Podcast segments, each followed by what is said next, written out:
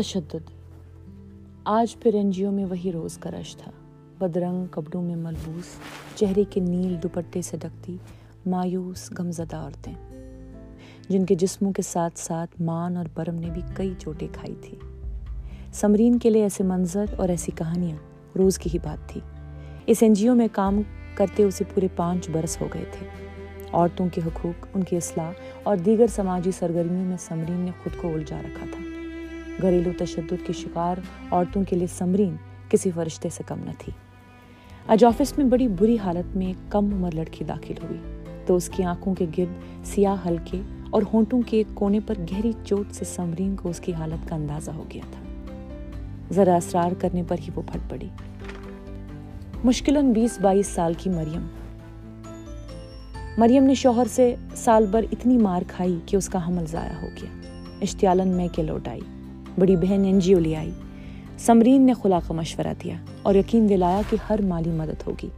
اسے سلائی کڑائی کا کام سکھا کر خود مختار بنایا جائے گا، لیکن شوہر کے خلاف کیس فائل کرنا پڑے گا۔ یہ سنتے ہی مریم اٹھ کھڑی ہوئی۔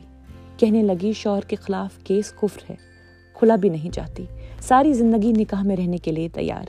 بس سینٹر پہ کوئی کام لگوا دے سمرین کو بڑا غصہ آیا، خوب سمجھانے کی کوشش کی۔ عورتوں کے حقوق اور گھریلو تشدد پہ لیکچر دے ڈالا۔ مریم نے ہاں نہیں کی، پر سوچنے کے لیے کچھ وقت مانگا۔ سمرین کے لیے کوئی غیر متوقع بات نہیں تھی۔ پانچ برس میں ایسا ایک یا دو بار ہی ہوا ہوگا جب کسی مظلوم عورت نے اپنے شوہر کے خلاف کیس فائل کیا ہو۔ وہ آئے دن ایسی عورتوں سے ملتی جو اپنے ظالم شوہر سے تنگ آ کر علیحدہ ہو بھی جاتی تو ان کے خلاف آواز نہیں اٹھا پاتی۔ کچھ عورتیں اس ظلم کو اپنی قسمت کا لکھا سمجھ کر سمجھوتا کر لیتی، تو کچھ عورتیں اپنے بچوں کے لیے برداشت کر لیتی۔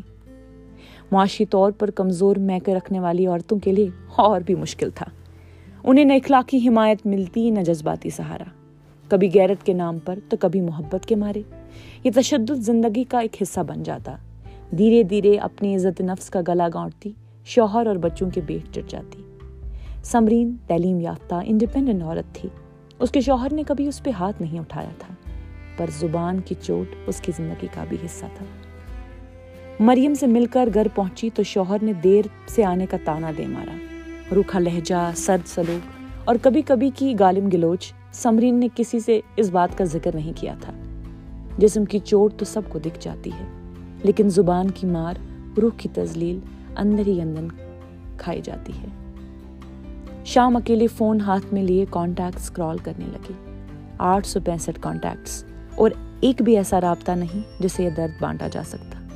آئینے میں خود کو دیکھ کئی بار ان مشوروں پر عمر کرنے کا دل کیا جو روز این جی او میں مدد کے لیے آنے والی خواتین کو دیتی۔ لیکن پھر خود کو اس بات سے تسلی دے دیتی کہ کم از کم میرا شوہر مجھ پر ہاتھ تو نہیں اٹھاتا۔